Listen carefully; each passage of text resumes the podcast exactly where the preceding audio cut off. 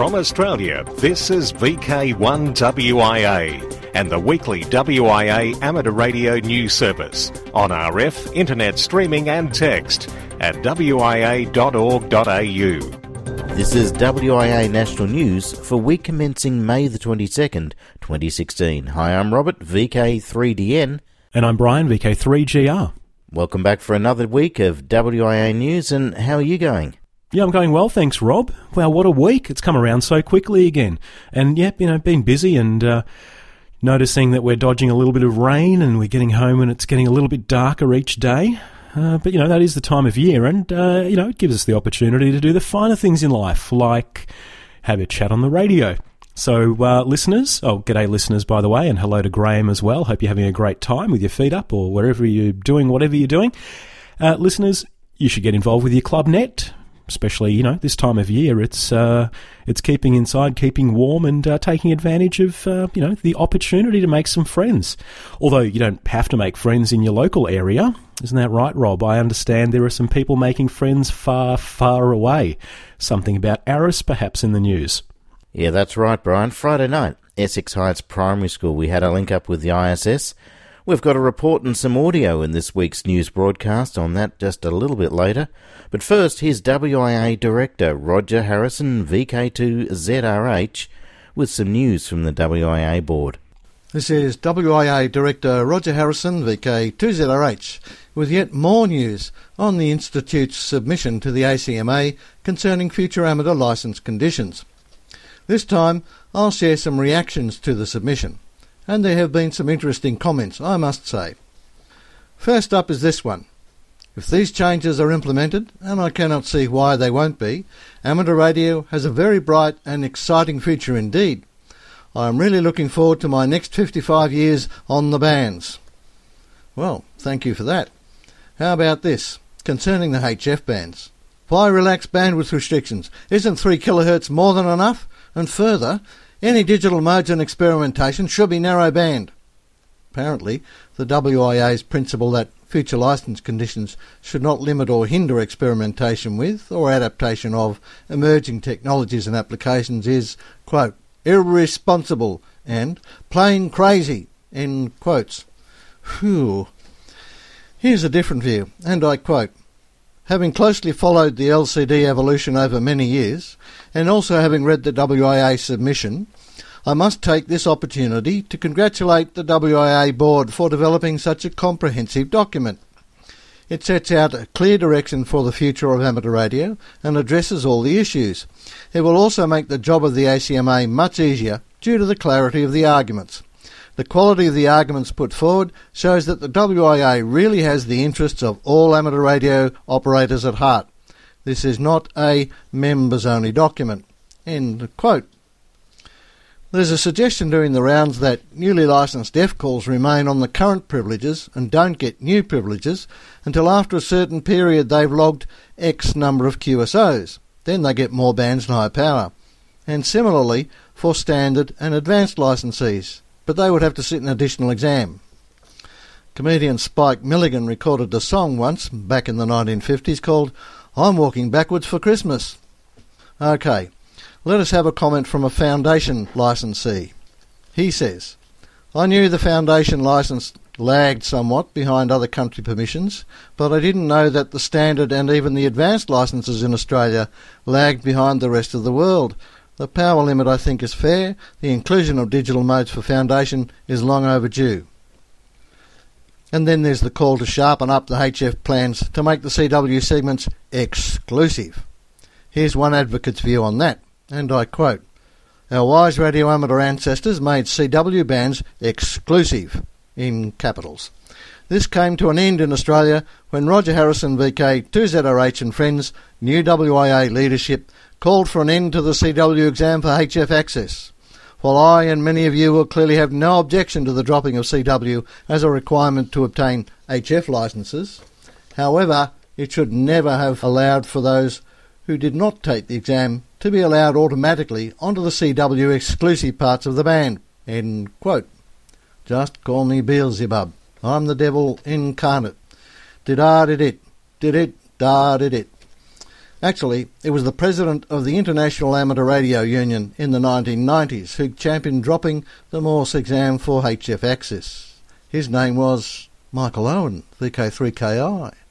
Michael became the founding president of the WIA, now a silent key, unfortunately. Hmm, again, it says here Q sound clip of a kookaburra. I still can't find it. Oh well. This has been WIA Director Roger Harrison, VK2ZRH, for VK1WIA News. Look out for me on the bands from Norfolk Island. I'll be signing VK9NJ, Victor Kilo, number 9, Norfolk Junket.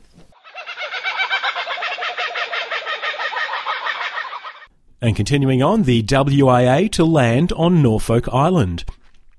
A small advance party will arrive at Norfolk Island late this week to check out the venues, install the VK9 RNI UHF repeater, liaise with organisers, and generally put in place a myriad of arrangements. There will be about 100 people attending the event while the amateur radio world focuses on Norfolk Island. The seminal daily DX newsletter lists activity from this DX entity that will be sought after by DXs while award hunters also have the limited edition Norfolk Award, which has easy rules and application. Observing it all will be Neil Ellis, ZL1TAJ from our sister society, the New Zealand Association of Radio Transmitters, NZART. All this starts with an informal Friday night gathering at the local RSL. One of the highlights of the weekend is the naming of WIA members in the WIA Merit Awards program and those active WIA assessors who have now reached the milestone of 10 years service. On Saturday, the WIA annual general meeting will be held, followed by the members' forum with two streams of interesting presentations in the afternoon. This is to coincide with alternate partner tours one looking at historical aspects and the other a gourmet food tour.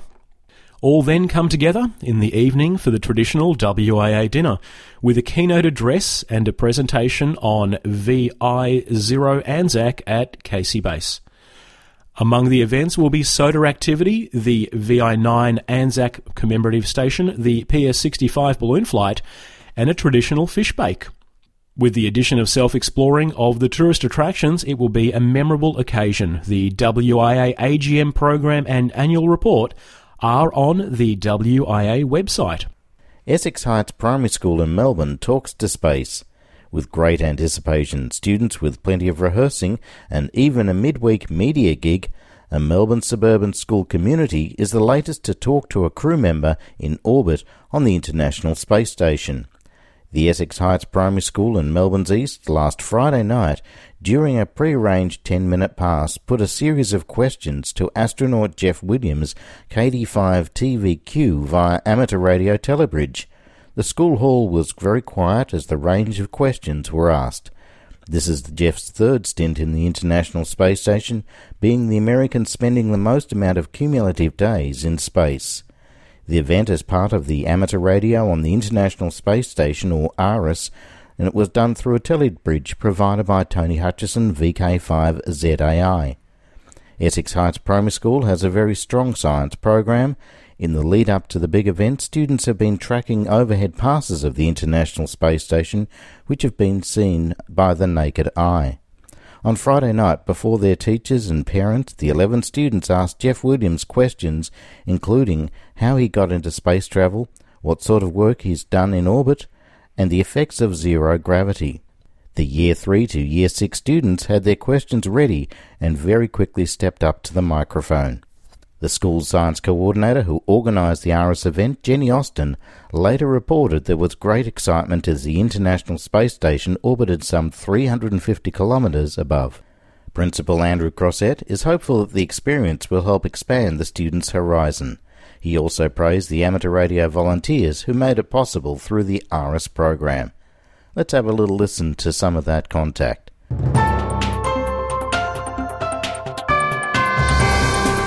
From Australia, this is VK1WIA and the weekly WIA amateur radio news service on RF, internet streaming and text at wia.org.au. Hello everyone, this is Shane Lynn, VK4KHZ, your moderator for today. Through the help of amateur radio volunteers and the crew on the ISS, we hope soon to establish radio contact with the International Space Station as it flies more than 350 kilometres above the Earth over Kingston, southeast in South Australia. This is all accomplished with ARISS, which is amateur radio on the International Space Station. The ISS is currently approaching South Australia, whizzing along at around 27,000 kilometres an hour. The contact for today will be performed using the ARISS Telebridge network, which is a worldwide network of amateur radio ground stations that enable students to establish contact with the ISS. The audio for today's contact may also be available live around the world via uh, numerous outlets, being Echolink, the IRLP network, as well as YouTube and other means as well. ARISS is a consortium of volunteers from nine nations that develop and operate the amateur radio equipment on board the International Space Station. Those that support ARISS are the American Radio Relay League, the worldwide AMSAT, Amateur Radio Satellite Corporations, the Canadian Space Agency, the European Space Agency, the Japanese Space Agency, Roscosmos, the Russian Space Agency, and of course NASA. The amateur radio ground station that will establish contact with the ISS today is VK5ZAI, located in Kingston in the southeast of South Australia and operated by Tony Hutchison. Thanks for helping us out today, Tony. That's a pleasure, Shane. Our link up today will be with students from Essex Heights Primary School in Victoria, Australia. Your operator here is Tony, and uh, I have the Essex Heights students waiting uh, to ask your questions. So if you could stand by, and uh, I'll ask them to go ahead with the first question, please. Uh, ask your first question, Jake. My name is Jake. What different jobs do you do as work on the space station? Over. Hello, Jake. Uh, well, we do a variety of different kinds of work. Of course, we operate the space station. Uh, we do maintenance on the space station. We repair the space station when it breaks. It's an orbiting laboratory, so we do many, many science experiments. Occasionally, we go outside and do a spacewalk. We also do robotic operations, especially in support of maintaining the space station as well as retrieving cargo ships. Over. My name is Natalie. Do you prefer gravity or zero gravity and why? Over. Well, Natalie, I wouldn't be here if I wasn't interested in working in zero gravity, so I certainly like zero gravity. However, I think I wouldn't want to be here for the rest of my life. We're designed to uh, live in gravity, and uh, there's a lot of uh, things that uh, are supported with gravity, so I think for the rest of my life I'd prefer gravity. Over. My name is Ava. How long does it take to get used to gravity again once back on Earth? Over. Ava. In terms of your vestibular system and your sense of balance, it takes a few days to get uh, acclimated to gravity. Of course, the force of gravity causes your muscles to have to work uh, extra hard again, and that takes a little over a month uh, to recover from. Over. My name is Thomas. Why don't you run out of oxygen on the International Space Station? Over. Good question, Thomas. We use oxygen continually here, so we don't run out because we continue to resupply it. We have oxygen tanks, high-pressure tanks that feed the atmosphere. We have a machine that makes oxygen out of water and dumps it overboard. Uh, so we have to continue to supply us with oxygen. Over. A WIA Constitution review underway. The WIA board has considered updating opportunities for the WIA Constitution that was last changed by the members in 2004.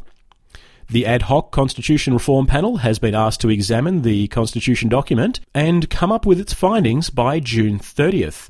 Panel members are Regulatory Council member Peter Young, VK3MV, historian Peter Wolfenden, VK3RV, and lawyer Jenny Owen.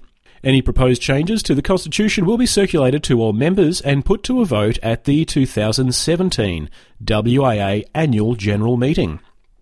ACMA shuts down licensing. The WIA exam service has been told by the ACMA that all processing of license matters has stopped for two weeks while work is carried out on its new Spectra computerized processing system. The ACMA said that the project to implement Spectra is now in its final phase as it transitions broadcast licensing from the old Radcom system. The shutdown will involve all licensing until 31st of May. During the shutdown, the ACMA will upgrade the facility, including new features, as it migrates license records into Spectra. A WIA office access review. The WIA board has adopted a policy that will allow the use of the WIA premises at Bayswater, Melbourne by others hiring it at commercial rates. This policy was prepared by Peter Wolfenden, VK3RV, for which the WIA board is grateful. In summary, the policy allows, at board discretion, to make available unused space at its Bayswater factory and office at a minimal rate of 75% of commercial rates in the area. At the same time, Security has been changed at the office with new keys and security passes issued after review of the key register. WIA Secretary retires. After about four years as company secretary, David Williams, VK3RU, foreshadowed that he wanted to see out by the end of the year and retire at the annual general meeting.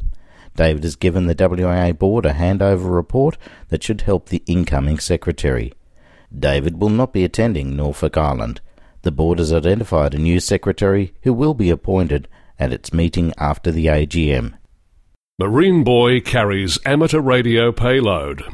We should be familiar now with the high altitude solar powered Pico balloons launched in Melbourne by Andy VK3YT having circumnavigated the southern hemisphere. One such balloon, PS65 using the callsign VK9WI, is to be launched late this week, and in its telemetry stream will be a message for the WIA annual general meeting on Norfolk Island. It'll also have a very low power transmitter for trackers to follow on the 30 metre band like previous balloons in the series. In an interesting twist, this time it also has a greeting message among the normal data that includes the location, speed, and altitude. Now comes news of a Marine Buoy ZL1SIX with a similar low powered transmission using the WSPR and JT9 modes on the 30 metre band.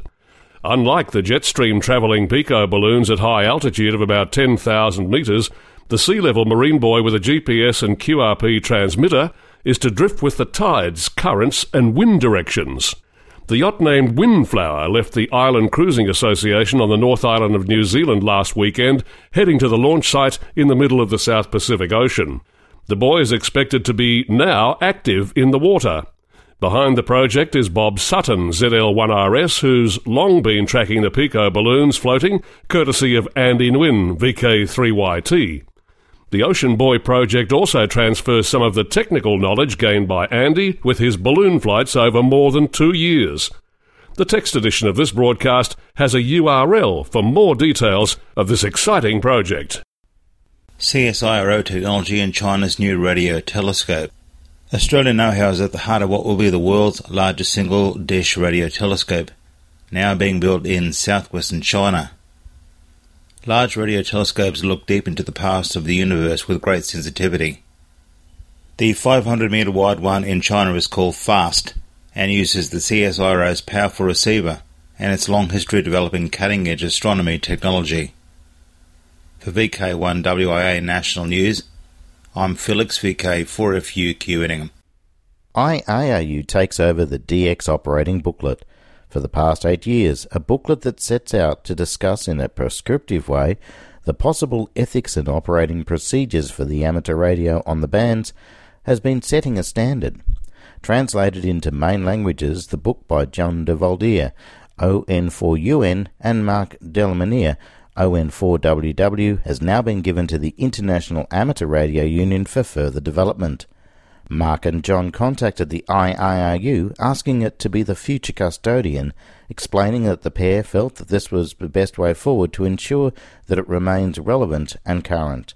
The IARU Administrative Council has accepted responsibility for the booklet and it's available free online. ACMA considers a mobile phone jammer at another jail the Australian Communications and Media Authority is looking at a proposed trial of phone jamming technology at Goulburn Correctional Complex in New South Wales. The use and prevention of the jammers is illegal in Australia, but exemption is given on their use, such as to prevent mobile phones being used by an inmate of a jail. Corrective Services New South Wales has made the application after a successful trial it had at the Lithgow Correctional Centre. For WIA National News, I'm Jason, VK2 LAW in Sydney.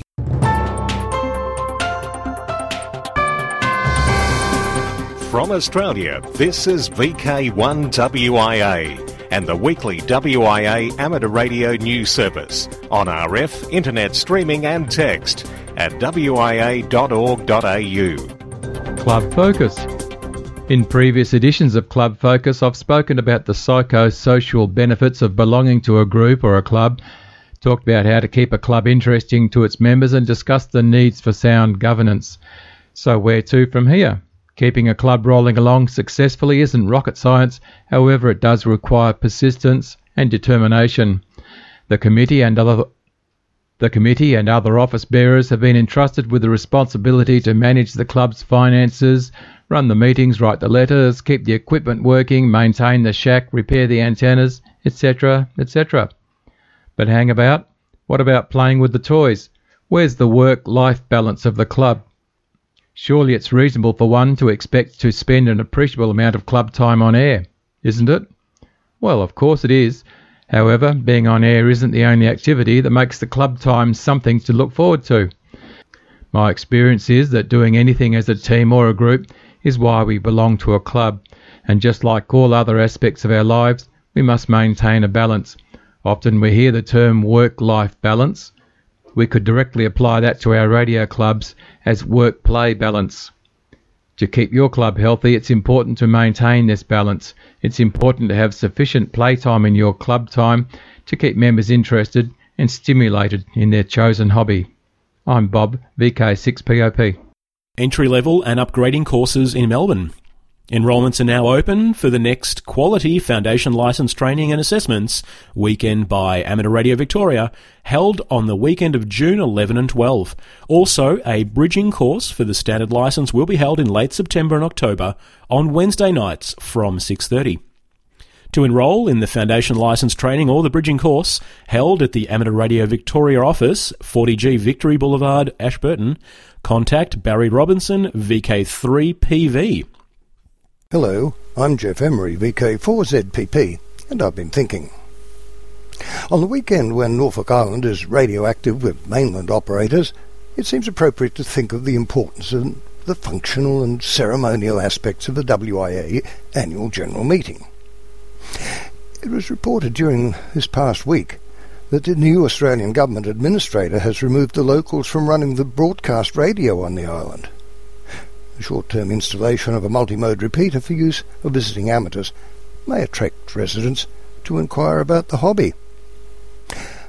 Hopefully the DXpeditioners are finding the gods of propagation are favouring them, and for those who can take internet streaming, the satellite service from the island has brought the activities to their screens. One of the functions of this mandated gathering is to install the directors elected earlier this year. Of course, formal presentation of reports and financial statements takes place. Also, even although much of this material has been placed on the website and emailed to financial members. This is to show that the requirements of a registered entity have been met and activities properly discharged and disclosed. It is all too easy in this day and age to look under a statement and seemingly find fault. It is easy to allege that wrongdoing has occurred and to find conspiracies where none exist. Similarly, it is easy for those engaged in running organisations to find the easy options and to form power groups rather than adhere to best practice. As a reconstructed team take over the Institute, it is time to think about how our clubs run and how we react. In Looking at our peak body, we can reflect on our own practices. Throughout the whole structure, we can apply one principle called consideration for each other. I'm Geoff Emery, and that's what I think. How about you? Smart Clothes Peg makes drying your clothes a breeze. The humble clothes peg, you know, the fastener used to hang up clothes for drying, usually on a clothesline. Well, it's been brought into the modern age with a smart clothes peg. Inside the orange coloured smart peg is a thermometer, UV sensor, and humidity detector. These track the weather and impending rain to alert you via your smartphone and Wi Fi. The smart peg aims to avoid soggy washing on the line that needs expensive indoor drying. It seems that many things will eventually be caught up in the Internet of Things revolution. Operational News 2016. The 1010 International Summer Contest is on August the 6th and 7th. The Remembrance Day or RD contest on August the 13th and 14th. And the 36th Alara contest is on the last full weekend in August, that's 27th and 28th. Radars, fishermen, taxis, and broadcasters. The International Amateur Radio Union Region 1 monitoring system has found many intruders on exclusive amateur radio allocations, causing harmful interference. In plague proportions are emissions from over-the-horizon radars in China and Russia that affect 40, 30, 20 and 15 metres. Also mentioned is voice traffic on several bands from fishing operations and persistent taxi dispatching from Russia. The April newsletter has reports on other interference from broadcasters, both harmonics and deliberate jammers to block out other broadcasts. Military traffic is also occurring on our bands, some in digital format on 40 and 20 metres. Worldwide Special Interest Groups QRP, and here's Felix VK4FUQ with this week's story. QRP Day is next month. The interest in QRP is challenging and strong and is encouraged by the International Amateur Radio Union by an event on June 27 each year. The New Zealand amateur transmitter successfully submitted at the 10th IAA Region 3 conference in 97 at Beijing that QRP had its advantages, is worthy of articles in national magazines, and honour activity that show how it can effectively use the spectrum. Nearly all aspects of amateur radio can be done with 5 watts. It's very popular in portable operations, pedestrian mobile, those without space at home, rag chewing, chasing DX, award hunting and home brewing. QRP Day is Friday, June 27. Turn down the transmitter power to QRP and join in the fun. Worldwide Special Interest Groups Females in Radio, ALARA, the Australian Ladies AR Association. A reminder that their net is held each Monday on 3.570 MHz commencing at 10:30 UTC. Now a quick run through the social scene 2016, May 27-29 VK9 WIA AGM this year on Norfolk Island. June 3 to 5 VK4 Central Highlands Social Gathering Teresa Park Dam. June 4 VK4 Barkfest Mount Gravatt Showgrounds. June 11 to 13, VK5, the VK Fox Hunting Championship and SERG Convention, Mount Gambier. July 9 and 10, VK3, GippsTech 2016 in Churchill. August 7, VK6, NCRG Hamfest, 9am, Cyril Jackson Community Hall, Ashfield. September 23 to 25, VK4, Central Highlands Amateur Radio Club AGM Weekend, Lake Maraboon Holiday Village near Emerald. September to October, that's September 30th to 3rd of October, VK4 Cardwell Gathering Long Weekend Beachcomber Motel. November 6, VK5 Adelaide Hills Amateur Radio Society Hamfest from 8am. And finally in the list of November 26th, the VK7 Miena Hamfest. Now looking ahead to next week's broadcast, we'll have a review of the contents of Amateur Radio magazine for June also, the WIA AGM in Norfolk Island will have started. It'll have been reported through the WIA website and the VK1 WIA broadcast on June the 5th. Well, that's about it for this week, Brian. Yes, that's right, Rob. That is all we have for this week, but the WIA National News continues on. Remember, listeners, national news at wia.org.au. Send through your events for the social scene. Send a couple of links, perhaps, to a, uh, a club event that's upcoming for registrations. Maybe you've already produced a report for your local newsletter and you'd like to, uh, you know, send that news out or uh, tell everybody else about it. Perhaps you've got a great idea for something and you're looking for expressions of interest, even from uh, people in your area or abroad. Don't forget this news goes out uh, all across VK, all across ZL, and all across the globe. So, yes, to close off for this week, Rob, I hope you have a great week, listeners, to you too. And as we always say, we report it and you decide. From Australia, this has been VK1WIA and the weekly WIA amateur radio news service. On RF, we thank our rebroadcast team and you for listening. And remember, internet streaming and text of this news is available 24 7 at wia.org.au.